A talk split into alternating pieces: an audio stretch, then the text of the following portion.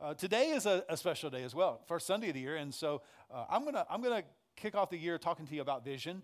Um, it's important, you know, this, the church is not a bus, but if it were a bus, you would want to know that you're on a, uh, a bus that's in good shape. You would want to know where the bus is going, right? Where, where are we headed? You'd want to know that you're on the right seat of the bus. You don't want to be on the wrong seat of the bus. Um, and so today is kind of kind of like that. I, I, really want to communicate to you who, where, who we are and where we're headed. And, and really, I believe you're going to find that, that it's good. And we've made some, we've made some tweaks uh, to our vision, and I'm going to share that with you today. Also, some even the function of the church that we've made some tweaks to that I think I think you're going to like. And so, let me start out by by praying. Uh, let's ask God to speak to us today. Sometimes when we get into a vision service, people can check out and say, "Well, I know the vision." Uh, but that's not true. I, I, think that we, we need to be receptive today. And Arnie, you've said this, but we need to receive from God today. We need to receive from God. So, Father, we, we humble ourselves today, and we ask you to speak to our hearts. Speak to our hearts about your mission, not just this church's mission, but the mission of the kingdom of God and our part in it, because we have a part in it. We're not to be spectators, we're not to stand by and watch, we're to be actively involved. And so we need help, we need direction, we need instruction, we need to know where the team is going and how we can connect with the team. And so, Holy Spirit, we open our hearts to that today. Would you speak to us? Would you convict us and challenge us to do what we're supposed to be doing? We ask this in Jesus' name. Amen. Amen. Last year, at this time, we announced um, a change to the vision of the church or our mission statement. We had a prior mission statement that was very effective and timely in its season. Last year, we uh, rolled out our, our new mission statement, which is that we are uh, to build Christ centered communities to help people know God, grow in Christ, and go in the power of the Holy Spirit until Christ returns, until Jesus returns. And, and we, we use this mission statement as a way of making decisions about the direction of the church, the function of the church. Uh, if we're not helping people to know God, if we're not helping people to grow in Christ, if we're not helping people to go in the power of the Holy Spirit, then it's probably not worth doing or it's not for us to do. It's not bad, but it may not be God.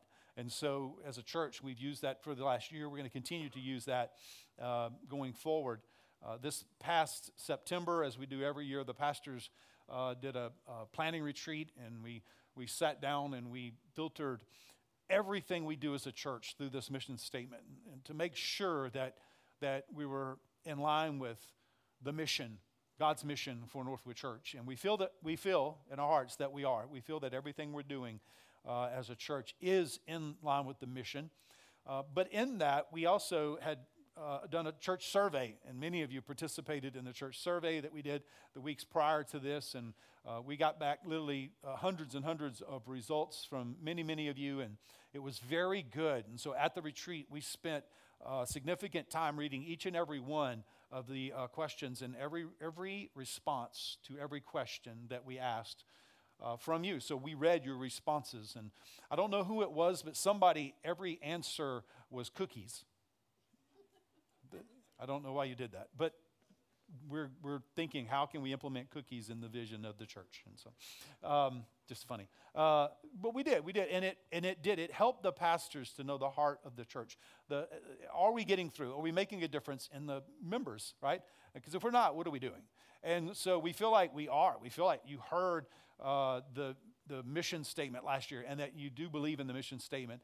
But there were several things that we heard that also concerned us and challenged us as pastors, as the leaders, and the ones who make you know, the, the big decisions. That, that we need to look at this, and we, need, we, we did. We grilled it. We grilled our mission statement. We grilled our vision. Our, we, we grilled our values. And we saw some things that, well, they were concerning. And so we made some adjustments, and I'm going to share that with you here today, particularly about our values. Our values are so important. I don't know that we actually realize how important the values are unless they're not there or unless they're bad values. Now, everything, everything uh, that we're going to talk about today in context of values, values um, determine culture.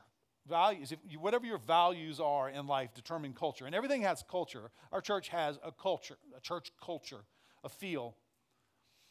Every business has a culture. You go to a restaurant, you go to a, a, a, a store, there's a culture. And it can be a good culture or it can be a bad culture, and that sometimes it's hard, it's hard to put your finger on why, why, why is this so bad? I love taking my granddaughters on date nights, and uh, we go out, and one of the things that pretty traditional that we do on every date night is we analyze the stores, they're the businesses, the restaurants that we go into, and it's, it's just part of me teaching them. I, I call it Economics 101, and I, I, I will ask them their opinions of the restaurant. How do you think the food was today? How do you think the service was today? The restaurant doesn't know that we're doing this, but it's just a fun little lesson. And well, we went to a restaurant, and go, well, we, we okay, it wasn't a restaurant, it was actually Dunkin' Donuts. Does that qualify as a restaurant? If you work at Dunkin' Donuts or you're associated, I apologize, but maybe you could get this as uh, some feedback today. I took them to Dunkin' Donuts. They, they asked, right? They asked, and whatever they ask, they get. So I took them to Dunkin' Donuts, and it was, granted, 6 p.m. on Sunday night. But we walked in Dunkin' Donuts, and we said, Yes, we'd like to get some donuts. And the young lady behind the counter said, Oh, we don't have any donuts. So I looked at my granddaughters, and we've been doing this a while, right? And so they're, they're doing the math. Like they're, they're, putting a, they're putting a grade on Dunkin' Donuts. And they smiled. I smiled. I, I looked back at the lady and I said, Okay, well, what do you have? And she said, Well, we have drinks. And I said, Oh, well, okay. And she did explain that, you know, typically they have donuts in the mornings. And I get that. I get that. So we, we decided, I said, We'll come back another day when it's earlier. We got, walked outside, got in the truck, and I said, So tell me, girls, what, what do you think? What, what do you think about Dunkin' Donuts? And one of my granddaughters said, they should change the name to Dunkin' Drinks. so to further emphasize the value, the values of Dunkin' Donuts in comparison, I took them to Krispy Kreme donuts. And don't you know the light was on? and don't you know we bought a dozen donuts and ate every one of them. And they were very good. And so we compared. We compared culture and values, you know, and, and business models. And we talked about this Economics 101. They're learning a lot. So everything, your, your home has a culture. And it's either a good or bad culture, depending on your values. And if you have a bad culture in your home, it doesn't have to be that way. You can tweak your values. You can establish some values. You can clarify some values. Today, I want to clarify our values as a church with you they're biblical values and they matter.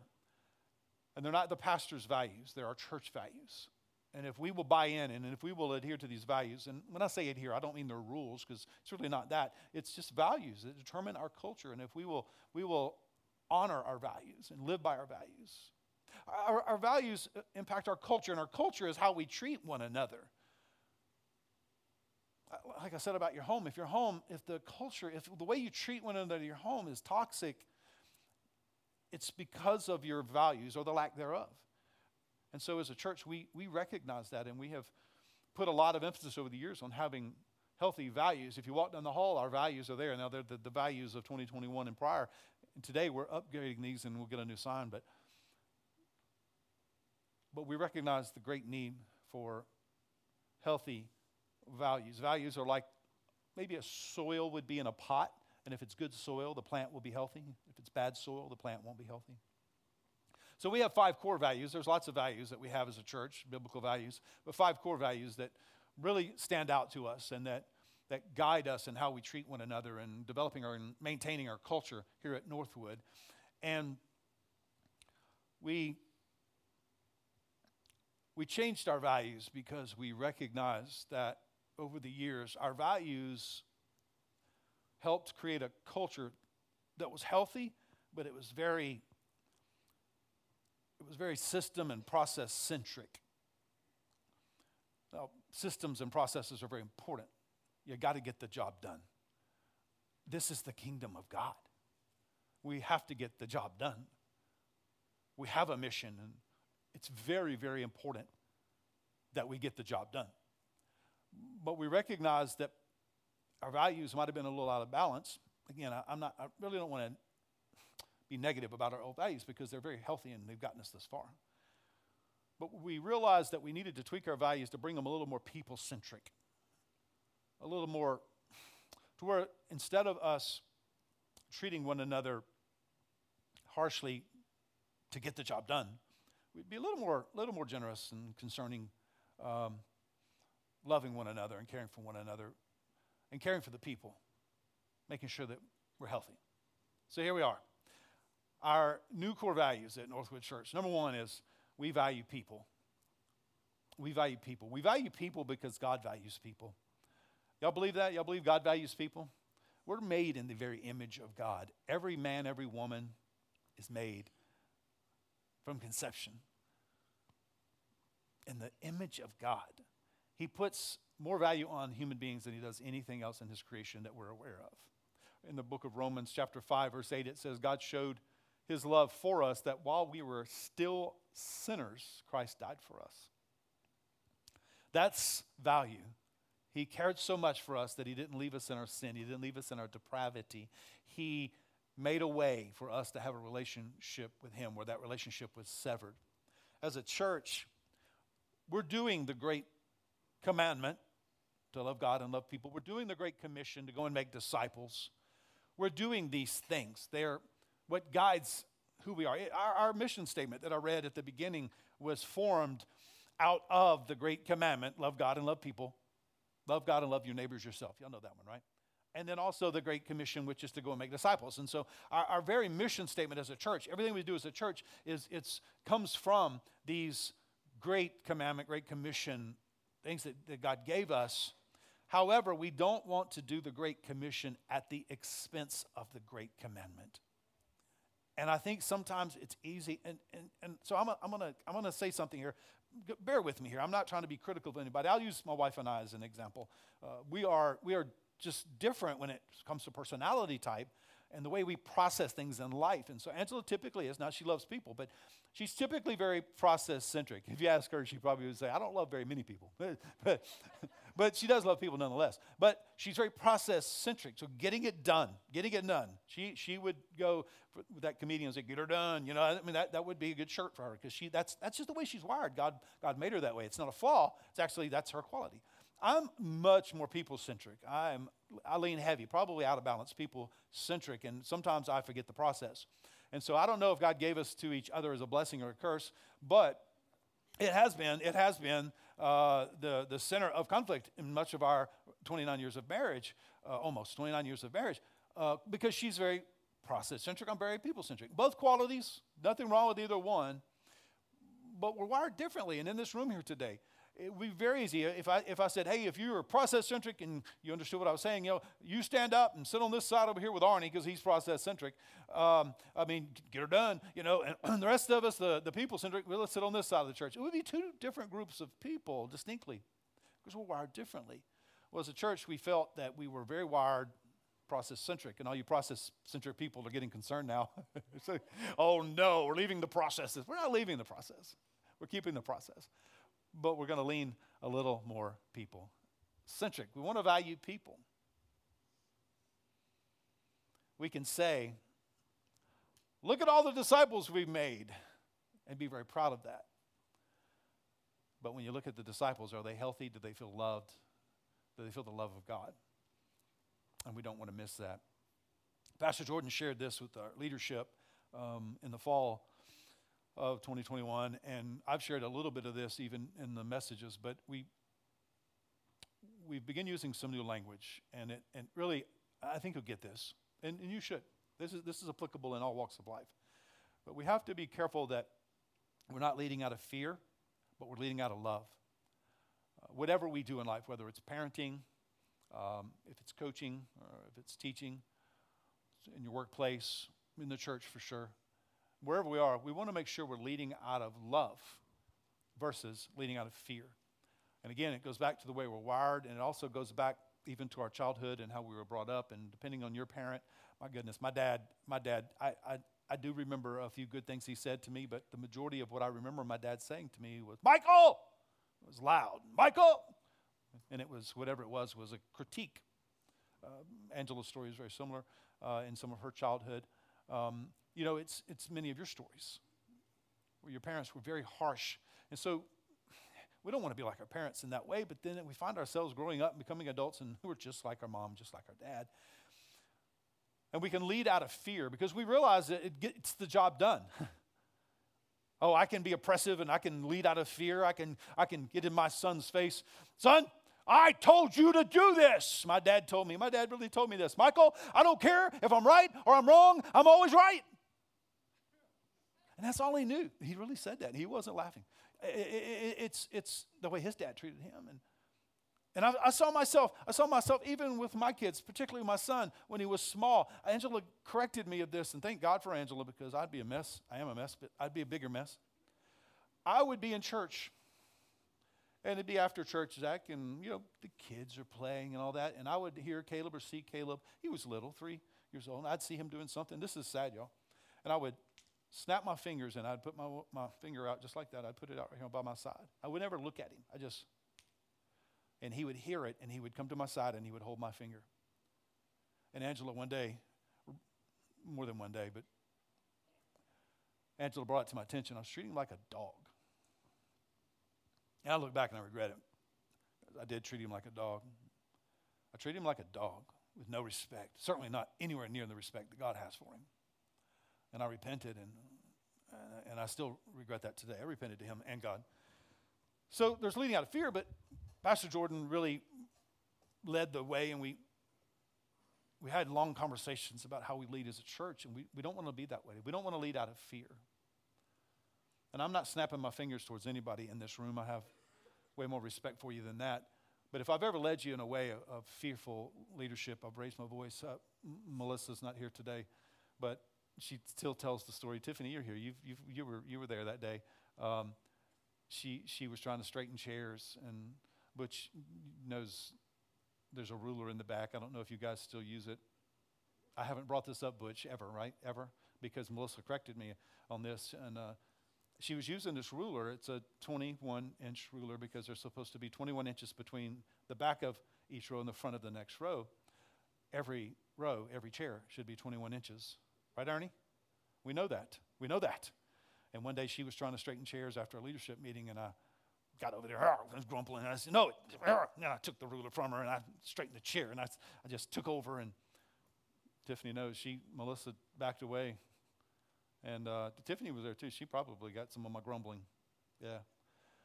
See, what, what that was, I was, I was leading out of f- fear. I was, I was controlling, and that's wrong. That's wrong. And so it wasn't just those few instances because we, we come on, guys, y'all know we all have those issues in life. Some of you are elbowing your spouse right now because they have all those issues. You probably do too. But we got to learn to love out of, I'm sorry, we got to learn to lead out of love, lead our children out of love, lead our employees or coworkers or classmates, our teammates, our church members out of love, out of respect. That doesn't mean we don't get the job done, it just means that we do it in love. We value people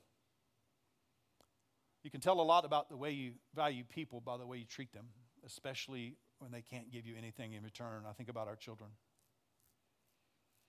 It says a lot about how we value them by the way we treat them. What would others say about how you treat the people in your life?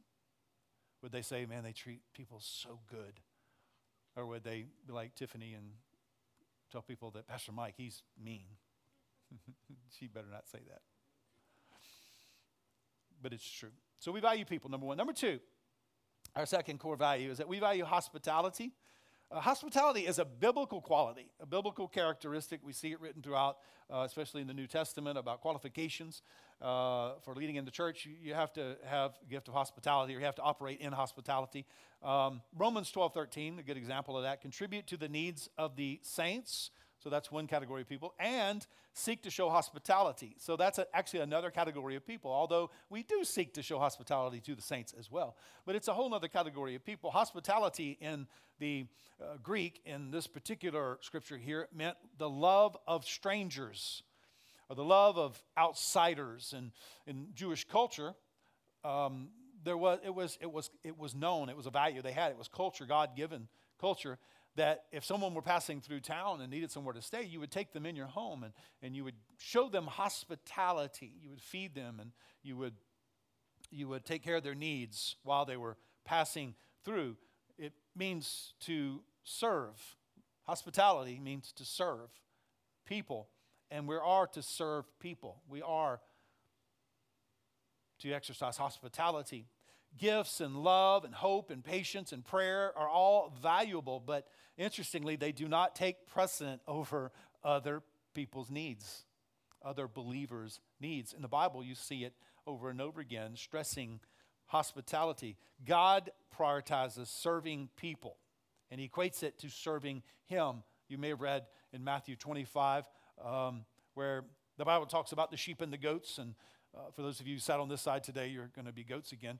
Um, I've used this illustration many times, but the Bible tells us in Matthew 25 when the Son of Man comes in all of his glory and all of his holy angels with him and he sets up his throne on the earth, he's going to separate the nations. He's going to divide them and he's going to put the goats on his left and the sheep on his right. Hello, sheep. And he'll talk to the goats in a minute, but he says to the sheep, Blessed are you. When I was hungry, you gave me something to eat. When I was thirsty, you gave me something to drink. When I was naked, you gave me clothes. When I was cast out, you took me in. Whenever I was in prison, you came and visited me. When I was, when I was sick, you came and you, you met my needs. Come and inherit all that my father's prepared for you from the foundations of the world. And it says that the, the sheep looked at the king and they said, Lord, when? when did we do these things to you? And here he says, when you did it to the least of these, when you did it when you did it to the least of these, the brothers and sisters, when you did it to those that couldn't give you back, the least of these, when you did it to those down and outers who were struggling, when you helped them, when you maybe it was financially, maybe you went to them, maybe you served them in a variety of ways. When you did it for them, you did it to me. So God, God equates serving one another, serving in the body, serving the strangers, serving the down and outer, he equates that to serving him. That's a big deal. You can imagine if Jesus were to walk in. I can't talk to the goats because the goats didn't do anything, but to the sheep. You can imagine if Jesus walked in today, we would be serving him if we weren't prostrate on the floor, right? We would be serving him in every need. It's Jesus, right? But he says that you do that to one another. And it's as if you're doing it to me. So God values showing hospitality or serving one another. We show hospitality by serving outside the church, this event Saturday um, in Wiggins that we're doing is literally that. We're going no strings attached. We're going to serve our community. We're doing the Bible. We're, we're, we're doing the Bible. We're, we're, we're serving Jesus by serving the people in our community. And so we serve outside the community. The missions, the, the things we do with World Compassion, Arnie, that you shared earlier, and all the other missions organizations globally and locally that we support, that's, that's a way of serving people outside the church, but we also serve inside the church. Our teams, our, our children's teams, we have three teams, four teams right now uh, in the children's ministry serving the children. They're not just babysitting, they're teaching the children, they're educating them, they're teaching them biblical principles. And you should, if you're a parent of a child in one of our ministries, on the way home today ask them what they learned. Drill them. Get them to get them to tell you what they learned. It helps them to learn even more by teaching you. But we, we do that. They're serving today. They see value in serving. They're doing it to the least of these today. I would say jesus is smiling today at them for what they're doing. Uh, the ladies and uh, the ladies that made the coffee today thank you for serving us. It matters. It all matters. It all matters. We serve inside the church. We serve outside the church showing hospitality is for many people the bridge between isolation and community. There's a scripture in the Bible, in the book of Psalms, I believe it is, maybe Proverbs, but it says this it says, God takes the solitude and puts them in the family. He takes the lonely, the, the desolate, the isolated, and He puts them in the family, the body of Christ, the, the community of Christ. Now, now I, I know, and, and, and we don't have the time, but if I could take a microphone and go around uh, to everybody, we all have different church background stories. Some of you didn't grow up in church, some of you grew up in bad churches, some of you grew up in good churches, and, and you could probably challenge the statements that I'm making now about hospitality. You could probably say, well, the church I grew up in wasn't like that. I get that, but at Northwood, we want to make sure that our values create a culture of hospitality because whether we're there yet or not, we want to be there. It's biblical, it's right, and we want to be right. We want to do that. We want to be hospitable. And hospitality is it's so much bigger than being on a team. Although being on a team is a great way to exercise hospitality, but you know, even here this morning, I watched so many of you show hospitality and you weren't serving today. Today wasn't your scheduled serve day. It wasn't your day to be on the roster. You didn't have a name tag on like some did in the lobby. And yet you serve today and you by being hospitable. You serve people. I, I'm just going to use Eddie and Vicky as an example. You walk through the door and immediately you started hugging necks. I, I don't know how many necks y'all hugged from the time you walked in the front doors to the time you got to your seat, but it was a lot. And part of that is because of the reciprocal relationship, because people hugged you, and I get that. But it's because of your past hospitality. You have a gift of hospitality. You too have hospitality. You exercise it. I don't know what you do on the job. I don't. I, I do a little bit, and I know it's true. I don't know what you do at home if you even like each other. I, I don't know what you do with your family, although I feel like you do. Uh, Eddie Eddie goes to see his family, and before he goes, he always texts, uh, puts a post, and says, "Hey, pray for me, guys. I'm going to see my family." He wants to show hospitality. He wants to show the love of Jesus, like Matthew 25 said. So I can use you as an example. But this morning alone, and so you don't have to wait. You don't have to wait until it's your week to serve. Just love people, serve people, show hospitality. It's a biblical quality that Jesus said equates to serving Him. And it brings people from isolation. People walk through the door and they don't know anybody. It's very difficult. You remember when you were a guest here? You walked through the door and you didn't really know anybody? And you were like out on a limb by yourself, it's sometimes very, very difficult. And for somebody to come up and say, Hello, my name is Justin. It's good to see you today. What's your name? And to make you feel welcome, as hospitable. It makes a difference. It takes the isolated and brings them into the family, into the community. Number three, our third core value is that we value community. I shared the mission statement earlier, but we do believe that we're to create Christ centered communities. Christ centered communities, and we work hard to do that. This is a Christ centered community. Our Wednesday night in Gulfport together, all locations together. This Wednesday night, it's going to be a Christ centered community. Our small groups are Christ centered communities. What's happening in that room there is a Christ centered community with the kids' ministries. The outreach this weekend is a Christ centered community. We, we strive to create Christ centered communities and one of the qualities of a Christ centered community is that it unites us with our faith in Christ and our love for one another. It unites us, our, our faith in Christ and our love for one another. That is the, the, the key element, our faith in Christ. It's, that's why we're here. Either we have a faith in Christ, or we're kindling a faith in Christ, or we're seeking a faith in Christ. It is a common bond which leads to love for one another. Remember the great commandment to love God and to love people, love your neighbor as yourself, to love one another. We, when we love God and we love one another, it's described in the Bible as this Greek word koinonia.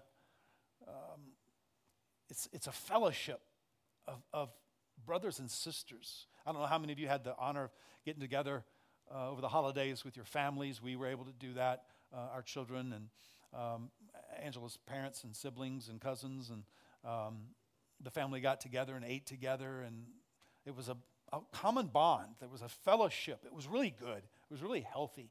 Uh, it wasn't just good, it's a tradition that, that has been in the family for a long time. Angela can go back to when she was a little kid, and the whole family, you know, the, the aunts and uncles and great aunts and great uncles were singing old hymns and Christmas carols. And over the years, we've sang all the Christmas songs together with Mama and Papa and all the family. It's really healthy. And that, that, that's the same common bond that we're to have as church. And it's described in the Bible over 20 times in the New Testament as koinonia. It describes a community where care and support and honor, acceptance, admonishment and encouragement, discipleship and discipline can take place. It's a healthy environment. We value community. Romans 15 says, in verse 5 May the God of endurance and encouragement grant you to live in such harmony, community, live in such harmony with one another, in accord with Christ Jesus, that together, community, together you may be with one voice, community. One voice glorify the God and Father of our Lord Jesus Christ. In verse 7, it says, Therefore, welcome one another. There's that word koinonia being used there. Welcome one another, community, as Christ has welcomed you for the glory of God. You know, uh, there's so many scriptures. One that sticks out to me is love covers a multitude of sins. if we were all honest here today, and we won't be because that would be dangerous, um, we are all jacked up and we all have issues. You have issues. I got issues. If you don't think you have issues, that's your issue. We got issues. And so to be a body of believers, to be in love with Jesus and love with one another and, and to care for one another in the way we've described in community, we're going to see each other's qualities and we're going to see each other's flaws eventually. But love covers a multitude of sins. If we love each other, those flaws won't divide us. Tiffany, I'm glad that uh, she's leaving. I can't use her as an example anymore. No, no, before you go, I, can't, I, I, can't, I am thankful that you didn't let that incident with the chairs and the 21 inch ruler divide us. She didn't. And that's why she's here today still. That was years and years ago, by the way. Um, when we love one another, it's not that we, that we just totally dismiss the things. If, if someone gossips about you, and we, we strive here at Northwood to be a gossip free zone, but we also are not naive to think that gossip doesn't happen. If gossip happens, uh, we, we handle it biblically. You go and you confront the person, hey, that's gossip. You know, that's, why, why would you say that about me? And we talk through it and love each other through it. And that's just not what the world does. That's what we do, though, because we understand biblical community loving one another, caring for one another in reciprocal relationships. I said that word earlier, but you can love somebody all day long, but if they don't love you back, you don't have biblical community. So it takes both sides, right? It takes all, all in, an effort to love one another. Number four, we value health. Health. Overall, our society is not healthy. People are physically, emotionally, relationally, financially in a mess there, there, and, and it's statistically proven that there are more people with anxiety and on medicine today than ever before in known history. It, it's, it's, a, it's an epidemic. People are extra jacked up. There are natural health declines, both emotionally, physically. Um, there's, there's choices that we make that are bad, and we progressively make worse choices the un- more unhealthy we are. And then there's just corruption around us people that are mean, people that do things to us, offense that takes place that causes us to get bitter. And then when you get bitter, you have a spiritual cancer on the inside, it just destroys your health. But God's design for us is to be healthy and whole. Can anybody say amen? amen? God's design for us is to be healthy and whole, not to be unhealthy. So, as a church, if we don't talk about this, we don't address this as a community, then we, we could get to heaven and still be very unhealthy. And we also don't want to be careful not to just be concerned about our spiritual health and neglect all the other areas of health. God wants us to be healthy and whole. Proverbs chapter 3, verses 1 and 2, as well as verse 8 says, My son, do not forget my teaching. So there's some foundation in this scripture here teaching, the Word of God. But keep my commandments in your heart, for they will prolong your life many years and bring you peace and prosperity. This will bring health to your body and nourishment to your bones. Uh, the word peace, in the context of this scripture that we're striving for, we're studying the Word of God, we're applying the Word of God, we're obeying the Word of God, and we're living our lives according to the Word of God. This peace that is a result of that is the word shalom in the Hebrew. This is the Old Testament written to us. The, the words are in Hebrew. So shalom. And the word shalom means wholeness, it means completeness, it means soundness, welfare, well being, and it means peace. Speaking of holistic health, health in every area of our lives. God is concerned about our whole lives. One scripture in the New Testament said that I would that you would be healthy, whole, whole in all of your life, even as your soul prospers, even as you're healthy in your soul, that everything would be healthy in your lives. Sometimes we know when we're healthy, sometimes we know, you know, you know when you're not healthy. You know there are things, maybe it's a physical thing. Um, you know, if you had a broken tooth, you would know you would be either not here today, you would be medicated, you would maybe be here today but in anguish. You would know. There are sometimes we know in other areas of our lives as well that we are unhealthy.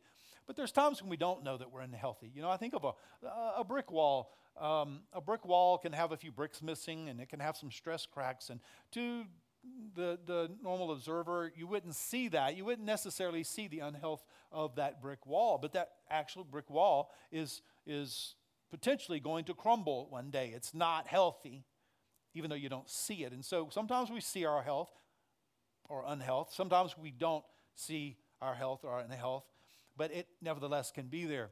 So we're going to take the rest of January in particular, but then all, all of 2022, we're going we're going to intertwine a variety of different messages on health to help us as a community to address all kinds of health. Um, next week, we're going to talk about holistic health, all areas of health. Uh, the following week, we're actually um, going to have with us uh, Dr. Andy Stanley. Some of you, is that his name right? Yarborough. Stanley is the pastor in Atlanta. Um, no, we're going to have Pastor, pastor Dr. Andy Yarborough who has been with us many times. If y'all remember, he did a, a, kids conference here for us a few years ago. He did a mental health conference for us a year before that. Well, he's going to come in and speak to us about emotional health. That is his realm of expertise for sure, and uh, just going to be just going to be some great information, but inspiration as well. The next two weeks of the month, the final two weeks of the month, we're going to talk about spiritual as well as relational health and address some of the things. Maybe, maybe point out some things. Maybe there are some stress cracks in our lives, in our relationships that we're ignoring. Uh, we just learn to live with, right? Isn't that what we do? And we haven't addressed uh, spiritual health as well. There are things that, that can go unnoticed, and, and we're going to talk about that because we believe that God wants us to be healthy in all areas of our lives. The fifth core value, the last core value that we're going to talk about today is we value stewardship.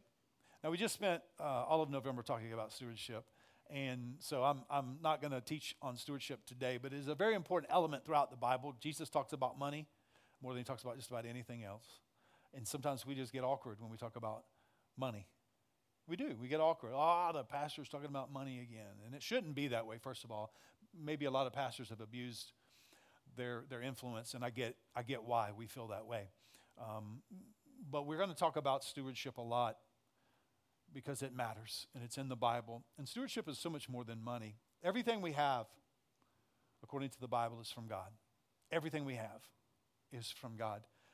And we're responsible to steward all things for His glory and for the good of others. I remember, um, Nancy, you might remember this, you're old, older than me, but um, back in the 80s, there was a singer, Keith Green. You remember Keith Green? And I remember uh, amazing songwriter and singer. And uh, Keith Green wrote a song. I'm not going to sing it, but it, the words were, I pledge my head to heaven, and then some words. And then he went through. Can you hear me still? I feel like I disappeared.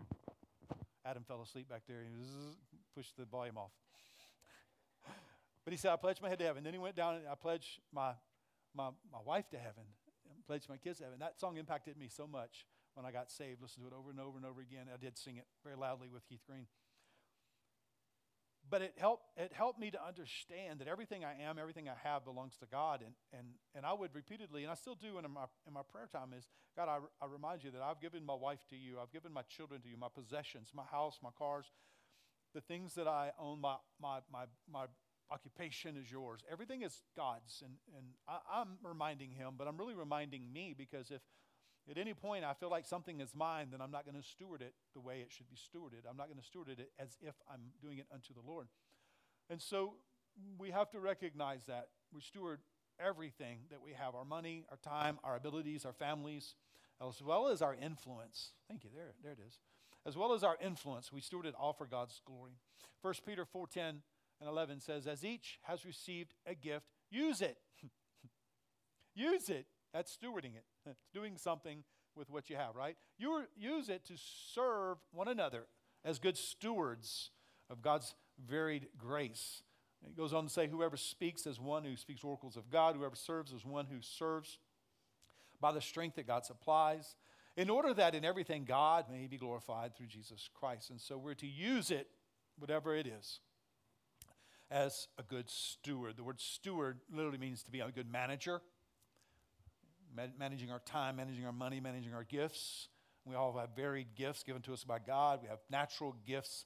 Some of you can paint really well. I can't, but you can.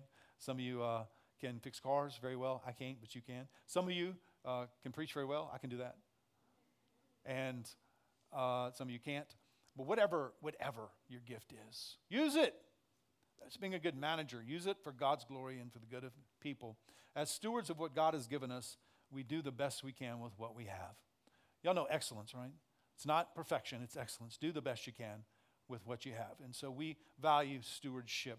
These values, we'll, we'll continue to talk about them, but um, these could be the values of my home. These could be the values of my workplace. These could be the values of my classroom or my team. These values are healthy. They're, they're bigger than me, they're bigger than you, right? We value people, we value hospitality, we value community, we value health, and we value stewardship. Uh, these values will shape our culture. They'll help us to treat each other better. Aren't you glad that we're going to treat each other better in 2022? Arnie, you didn't even know that when you prayed a while ago. We're, gonna, we're going to treat each other better. We're going to love one another and honor one another, serve one another, make each other's lives better. I think that is something that would be pleasing to the Lord. So let me conclude with this. We, we, we took the surveys that, you, that you sent us and we, we tweaked our values and we, we made our values people centric. We, we also looked at every system and everything that we do. Um, and we, we tweaked a few things that matter, and I want to talk about them now um, for just a moment. The first thing is, over the years, we've had small groups, really for almost 30 years, we've had small groups at Northwood Church. And small groups haven't just been, you know, appendage to what we do or an, an, extra thing we do around here, but we, we've really put small groups in the center. We have services and small groups. Those are the big things. We have teams. Those are the things, the three legged stool, as it were, uh, of being a part of Northwood. And being in a small group is, is it's, got its, it's got its list of qualities that, um, that are healthy for us as Christians. Well, we're, we're seeking to tweak the small groups. We want, we want to help create more containers for you to be able to engage and do these values and to serve one another and to love one another. Um, and so, first of all, we, have got so many different types of small groups now, um, and you'll see when I read the list. Um, we're actually dropping the word small, and we're just going to call them groups. Uh, that's going to be very hard. Some of you still call them life groups, cell groups. Our original, get this, y'all remember that? Our original, when we first like first went, Doug and Susan, you guys were first at the church, and Pastor Van changed it to was cell groups. And that was a very popular name in the charismatic movement back then, and so it was acceptable. Now, when you say cell groups, you don't know if it's a terrorist cell or a jail cell, but you don't think about a good group of believers together. So we don't call them cell groups anymore. Um, we started calling them life groups after that because we realized the damage cell groups were was causing. And um, and life groups is a good way to say it, but we don't call them life groups anymore. So you're not going to get you know communication in them email that says anything about life groups, but you know, it's okay if you say life group. Um, and then we called them small groups now for several years, and so they still are small groups, but there's so many, we're just going to call it groups. And if you call it something else, it's okay. I probably will too. But groups. Currently, we've got. Am I on even? All right, Adam. I think it's. I think it's the two bars. Yeah, Arnie, bring me that mic. That'll fix everything.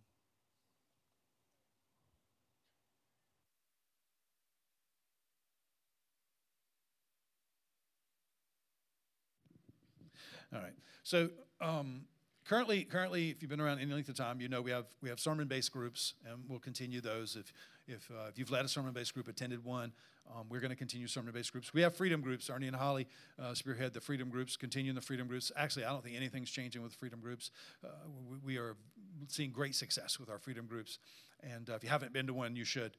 It's fantastic. Grief Share. Some of you are part of our Grief Share groups. We have uh, it's a Northwood uh, Grief Share group. We don't have one at this location, but we have one collectively, all four locations, and it's for anyone who is experiencing any form of grief, whether it's loss of a loved one or uh, any even depression or, or anxiety or things like that. Uh, the Grief Share group is very very helpful helpful for that. So these groups have been in existence. Will continue.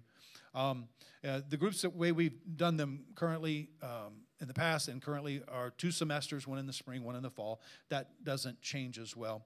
Um, but we're adding, we're adding a couple of different types of groups. We're adding what we're calling study groups. And so uh, let's just say your group is a sermon based group and you're the sermon based group leader, uh, and you want to do a book study or a study of sorts. Maybe it's you know a wellness study or something, just a topic, a topical study um, you can submit that title or that topic or that book title, and most likely it's going to be approved, of course, um, unless it's something you know really really weird. But And then your group, instead of being a sermon based group, would be a study group. And I believe there are going to be many study groups. I believe people, are, uh, the people I've talked to, are very excited about that. Can't wait to lead or be a part of study groups. And so that'll be something new, uh, based on the interest of the leader. Um, and then we're going to have hangout groups. Now, this is something new we're experimenting with. You know, when we use the word experiment, we don't know if they're going to work or not, but we're going to try it. And if they work, we're going to say we planned it. If they don't work, we'll say, well, it was just an experiment. But uh, hangout groups, I believe there is a need for hangout groups. And so let's just, you, you, illustration here. Lainey wants to do, just for example, a hangout group. And so she says, hey, Pastor Mike, I'd like to do a hangout group. And I say, I think that's a great idea. She says, I'm going to meet um, on the second Friday night of of February, and we're going to meet at Perico's, and it's going to be ladies and no kids, and, and we're going to hang out. And there's, there's just no topic, it's just hanging out. And I'm going to say, okay. And so she's going to actually jump online like we do with our small groups. She's going to submit uh, an entry, and it's going to be pushed out onto all of our social media at all of our locations. And so she's going to open her group up. And, and what are they going to do? What are they going to do at her group? They're going to hang out. Imagine that. And, and if something comes up, great. If it doesn't, now I will say this about Lainey. She typically likes things to be a little more organized, and so she's probably going to have a topic, maybe a handout. But she doesn't have to. And here's the beauty of a hangout group hangout groups can meet one time, or they can meet a bunch of times. It's up to Lainey. If she wants to meet the, the, the second Friday night of every month, she can do that. It's okay. It's up to Lainey. No reporting. You don't have to send in a report. This is what the lady said. this is what we did. We don't do that. So that's a hangout group. And so your hangout group might be you, uh, Rob and his son might want to do a hangout group at the soccer fields on, on Sunday nights. And well, don't do that because that's impact night. But but on on Thursday nights, and so uh, that's worship night for you, Rob. Uh, how about Saturday nights? That's a good one. I should have thought this through, huh? So Rob and his son are out there, and and my goodness, now five other dads and their sons show up and they kick a soccer ball around and have a blast, get some exercise. Well, that's a hangout group. And so um, we're adding hangout groups. A tweak to the sermon based groups and a tweak to the study groups, uh, which will also be applicable for um, our, our sermon based and for our study groups, is that we, have met in semesters and there's been usually 15 weeks in each semester or close to that. We're going to try something new that I believe is going to be healthy, and that is we're going to leave it up to the leader to choose how many weeks and what weeks that they're going to meet. Um, I'll use my wife, for example. She leads a sermon based group. And so she said for some time, I've heard her say that she feels like the semester's a little bit too long, meet too many times. There's, people are so busy. Getting everybody at the group, it's a challenge. Well, she could actually choose to meet every other week. I would be eight meetings every other week through the semester and, and may have a better chance of getting everybody there on those weeks. Or she may choose to meet two weeks, take two weeks off, meet a week, meet week off. She sets that calendar. So we're opening it up for the leaders to actually say, got to meet at least eight times, but you pick those eight weeks, or nine or 10 or 11 or 12. You can meet all 15 if you like. So that's a few of the changes we're making. Um, one thing um, that we're hoping uh, to do is to recruit some leaders that maybe have led in the past whether you've led it this church or not, maybe you led it at a previous church in years past, and may, maybe maybe your heart has been to lead a, a study group and it just wasn't available because all we did is sermon based groups. Or maybe you're just not available to meet 15 weeks in a row. You know, I know some of our leaders over the years, some of you in here, um, one of the main things was you just couldn't commit 15 weeks in a row.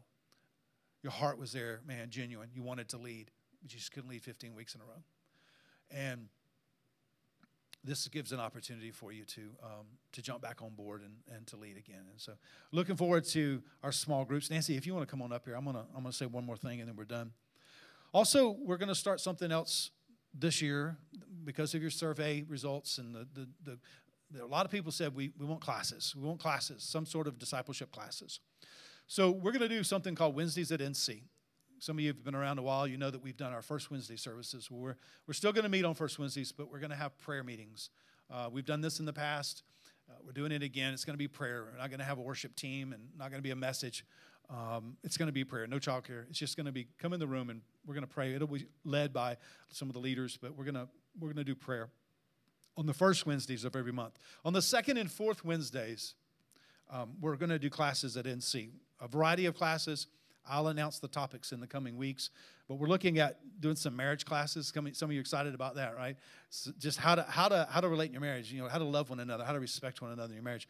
We're going to have some classes on that. We're going to have some uh, just straight up discipleship classes, uh, teaching about uh, leading and discipling others.